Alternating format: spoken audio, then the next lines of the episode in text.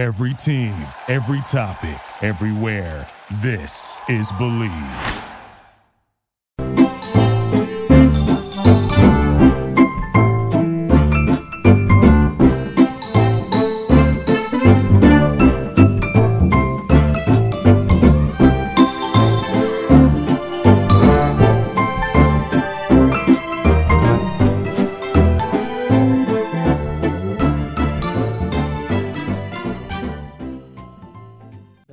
Has you covered this holiday season with more props, odds, and lines than ever before as football continues its march through the college bowl season and pro football playoffs. BetOnline remains your number one spot for all the sports action this season. Head to the website or use your mobile device to sign up today and receive your 50% welcome bonus on your first deposit. Just use our promo code BLEAV, B L E A V, to receive your bonus.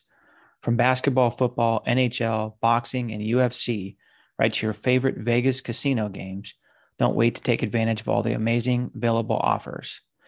BetOnline is the fastest and easiest way to bet on all your favorite sports. So don't wait to take advantage of all the amazing available offers today. BetOnline, where the game starts. All right, folks, this is Jeremy Evans, your host of the Bleav in Sports Law podcast via the Bleav Podcast Network. As always, appreciate you listening in and making us the number one sports law podcast uh, in 2021. We are now in 2022. So happy new year to you. Hope that you had a uh, wonderful holiday. And uh, again, appreciate you being back with us. So this is episode one of season four.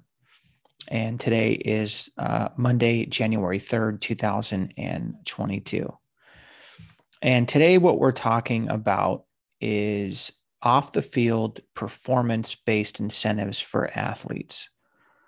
So, now normally in a contract, right, for an athlete, uh, you'll have performance based incentives, but they'll be for on the field. So, for example, somebody has so many reception yards in a in a season in the NFL. Somebody has so many sacks uh, in, in in a season in the NFL. The team makes the playoffs uh, the team wins the Super Bowl. The team makes it to the conference championship game. Uh, you have so many uh, touchdowns in a season, you know, on, so on and so forth, right? So there's a lot of different opportunities in contracts for incentive based contracts. And a lot of times across sports, what teams will do is they'll have incentives in um, for for a multitude of reasons. One, if the player asks for it and the team wants to do it, uh, or if the player's agent asks for it. Uh, but a lot of times you see it where a player is coming back from injury, a player is uh, been out of the game for a while, or there's some uncertainty around the performance of the player than what might normally be the case.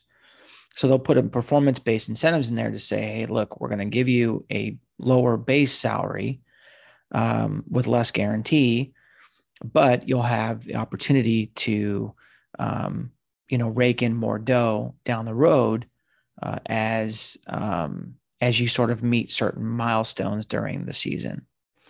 There's been some controversy around this. I think there's been there's been occasions where, let's say, uh, you know, a manager or a coach sits a player as he's on the cusp of um, you know, reaching an incentive uh, based on, you know, sort of ownership, not wanting to pay. Those things are pretty rare and rarely proven, uh, but there's been talk about that. But what we're talking about today is off the field performance based incentives. Now, normally you're thinking, oh, well, performance based, would this be like for social media posts? Uh, that could be true, could be off the field. Uh, but what we're really talking about here is uh, a thing that the uh, Professional Golfers Association or PGA, PGA Tour has come up with. Um, and it's uh, called the Player Impact Program. And this is a program, to my knowledge, is the first of its kind uh, in any sport. And what it's doing uh, is, and pretty amazing that this is in golf, right? Uh, generally, a more traditional sport, uh, generally a sport that kind of sticks with its traditions and not in a bad way. You know, a lot of times I think people love golf because it's a similar game to what it was in the past. Baseball, the same thing, right? And so, but uh, golf is one of these things, particularly the PGA, has seen some pressure um, from the outside outside groups, particularly the one out of Dubai, uh, the I think, or it's the Saudi Arabian group, I think, uh, that is looking to um, add sort of an international tour. And so the PGA has responded to this by offering incentives and doing different things to make the tour um, uh, sort of more free in terms of how the players interact with the tour. Uh, there's even been some exceptions that have been given in terms of players who are not normally allowed to play in uh, play on other tours, particularly the Saudi Arabian one, uh, are now being allowed to do that. So um, this player impact program may be in response to that, but I think um, that's less of the focus what we're talking about today. And what we're really talking about today is the impact that this program is going to have on players and what it means for other sports. I personally think this is a really, really big deal. And this is not something that we've seen in other places. So, this player in, impact program has just awarded Phil Mickelson, obviously golf icon Phil Mickelson, with $40 million for his work in 2021. $40 million to Phil Mickelson. And this is specifically awarded to the player who drives the most media, fan, sponsorship attention to the game of golf.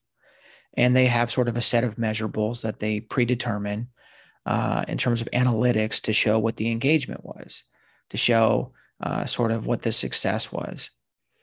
Now, of course, uh, off the field performance based incentives uh, are in sort of an ironic way, um, and maybe it makes, I mean, it makes sense, uh, tied to on the field or on the course performance. Because if Phil Mickelson was a terrible golfer and had did not have success, then of course he would not be driving media and fan attention to the game, unless it was like some sort of comedic value or, you know, uh, Billy Madison um, or uh, uh, Happy Gilmore, um, you know, type type situation, and uh, you know, I think obviously Happy Gilmore being the the more proper analogy there, but just was thinking of Adam Sandler movies. But uh, you know, if something was of value, something you know that added something beyond performance, but of course that's not the case with Phil Mickelson. He's a great golfer, and he had a really big year in 2021, even if it was some of the celebrity stuff that he did on the course, uh, or even during the pandemic back in um, 2020, which obviously wouldn't count for this for this year's award, but this is the first year they've done this. $40 million is a lot of money. Um, it may indeed be more money than Phil made on the course. Uh, so this is a substantial amount. And uh, $40 million is the going rate for some of the top um, NBA basketball stars in terms of uh, per season um, salary. You know, a lot of the top stars are making 38, 39 I don't know if anybody's cracked the 40 million mark uh, yet, but uh, it's up there, right?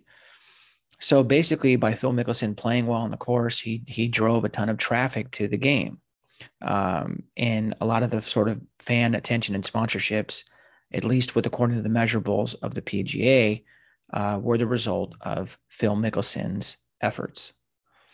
So uh, this is really interesting because what it's doing is people are now getting compensated for engagement, which is sort of this all important word in social media when you're talking about social media influencing, when you're talking about the reason for, for the growth behind name, image, and likeness with social media and engagement um, in college sports and in other places. And, and really, what it is, is it's an additional way to get money into athletes' pockets, which is a good thing. And uh, this PGA Player in, Impact Program, um, again, it rewards the player who drives the most fan sponsorship engagement to the game. And of course, what's interesting about this is that, uh, in addition to what we've talked about, is that the award is also given to players who come in second and third place, um, and down the line. And I think second place was six million dollars, so it's you know not uh, you know something to scoff at. And then, of course, uh, the award is also given to the player uh, who brings the most fan engagement and sponsorships um, to the game, basically engagement with the game, um, regardless of performance in the course. Now, of course, the caveat here is is that you really have to perform well to drive engagement, and unless for some sort of um, different reason you know, comedic value or you're just a media personality or whatever. Um, but generally, you're going to have to perform. And even if it's not in one certain season or in one game or, you know, one match, you're eventually going to have to perform. I mean, that's the nature of sports. It's about performance, right? Now, this sort of new profit making engagement um, or arrangement, if you will, I think it makes sense for a few reasons. I think number one, when you're looking at like Apple and Meta, which is obviously the um, the parent company of Facebook and Instagram, uh, there was an article recently in Front Office Sports talking about um, how they're both vying for health and tech innovations and fitness through tracking devices, the watches or what have you, the Apple Watch, the iWatch, and other platforms and other devices. And of course, this is a big thing to um, uh, to use to track fitness, but it's also something where uh, it is likely and is already being used uh, in in some sense to track performance.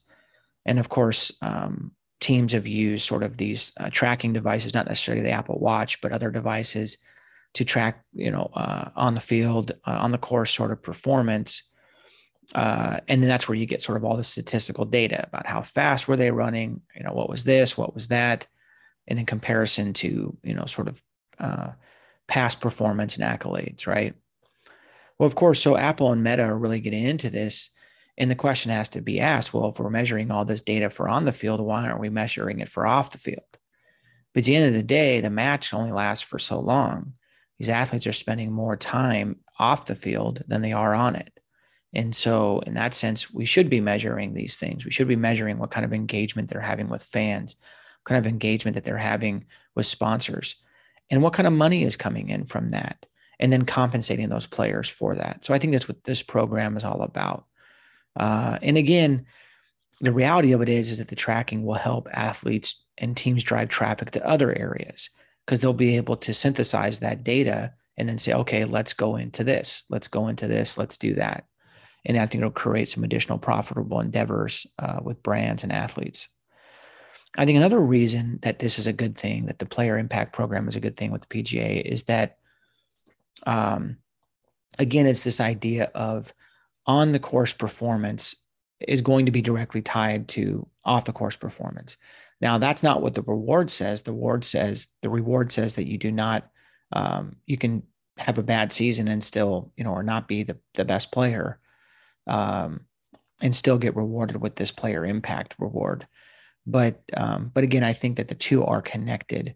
Um, now, there is an idea uh, that sort of as a third idea uh, is that iconic superstars can really drive media and fan and sponsorship engagement, even when their struggles uh, are apparent. Um, you know, for example, second place in the 2021 PGA Player Impact Program went to Tiger Woods, and he received six million dollars. That doesn't that doesn't surprise you know me or shouldn't surprise you that he won this. He's a very popular player and still one of the most popular players on the on on the tour, and yet uh, has not played very much and has not been as much uh, uh, as uh, as successful as he was in the past. Injuries and um, uh, person, personal issues and everything else uh, has really driven Woods away from the course. Uh, and by his own admission, it did not have a great year, but it's still he won second place. So again, the point being is is that on the on the course performance is important, but it's not the end all be all, right? There is still an opportunity um, uh, to win this award uh, and not be the best player on the tour. So, and arguably Mickelson had a great season 2021, but uh, there was other players that uh, maybe had better seasons. But Mickelson was the one that was driving this. And you know what? This doesn't surprise me at all either, because I remember years ago, I was looking at an article, I think it was in Forbes, and it was talking about this idea that um, individual sports being based on pay being based on how you perform and team sports being based based on how you perform, but in only insofar as it was a contract year, because ultimately you're getting paid, you know, five, six, seven, eight year deals depending on the sport, and you're getting your guaranteed money unless it's football and the money is not always guaranteed. But let's take baseball for example or basketball. You're getting guaranteed money based on the life of the contract, right? So um, you know, success is sort of um, depends on sort of what season it is.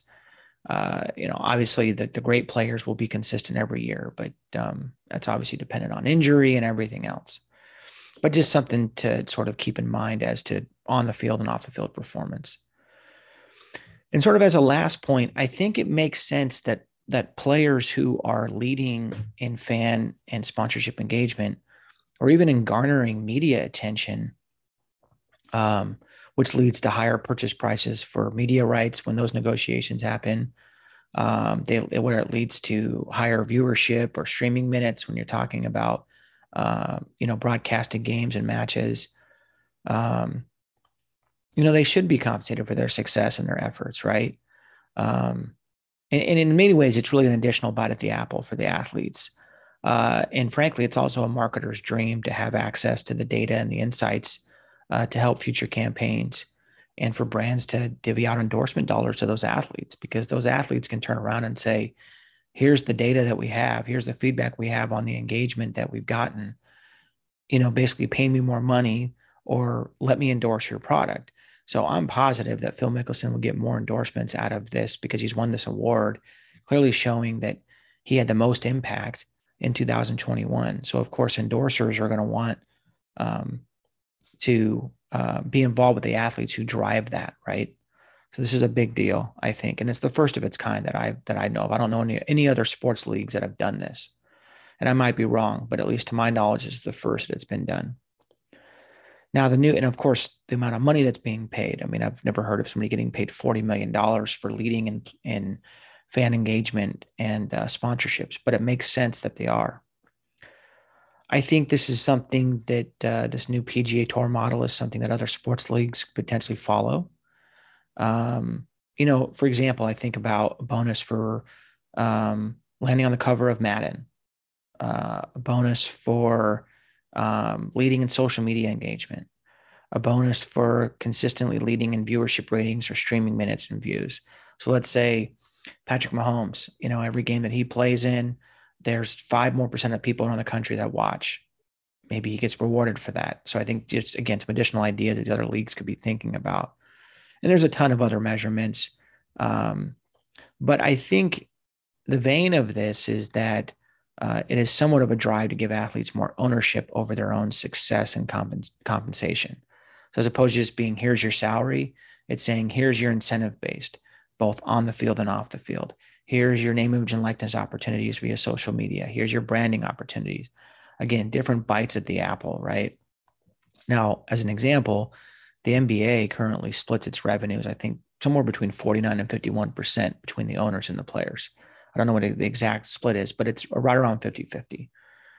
And uh, so, this sort of idea that the PGA is coming up with is to say, we want to give you more money uh, based on the money we're collecting, based on your engagement. And of course, I think that's that's a good thing. So now again, the PGA may be doing this for the competition because they have more competition now internationally with regard to setting up a tour and in competitive tours. But I think the PGA is also a first mover in this space, which is really important.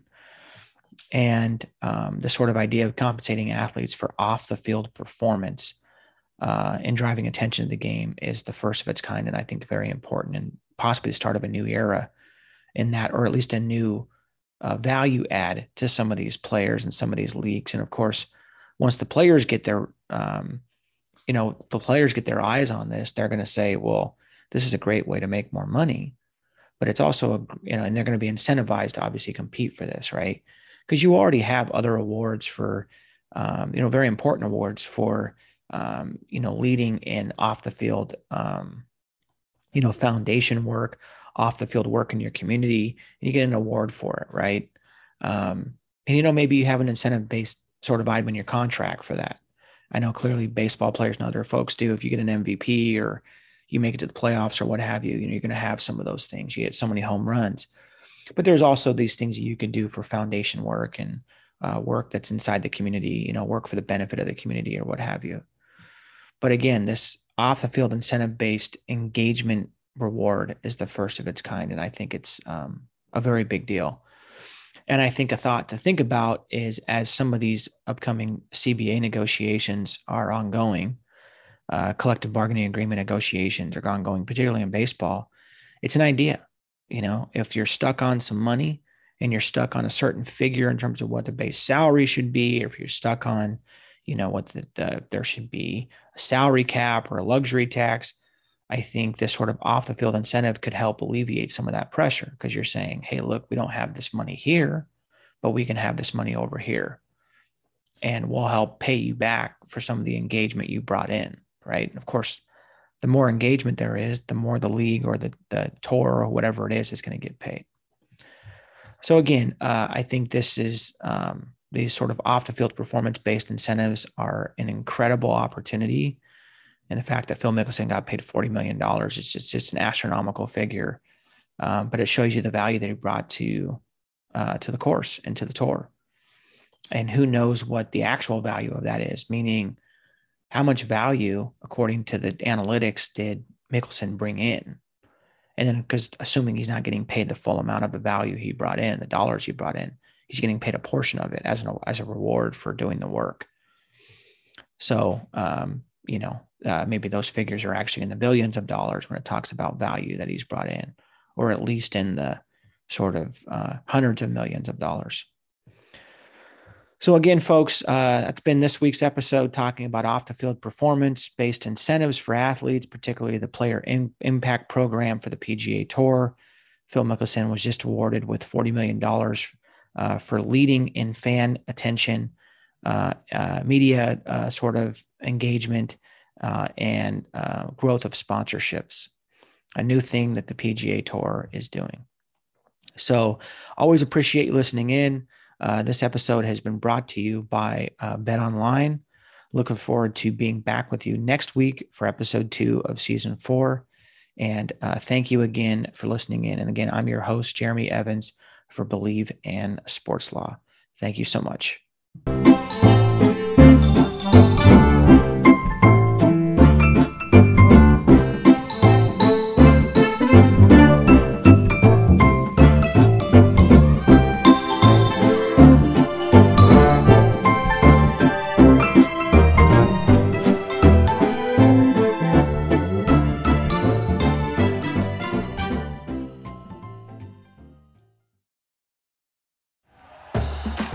For listening to Bleav. You can show support to your host by subscribing to the show and giving us a five star rating on your preferred platform.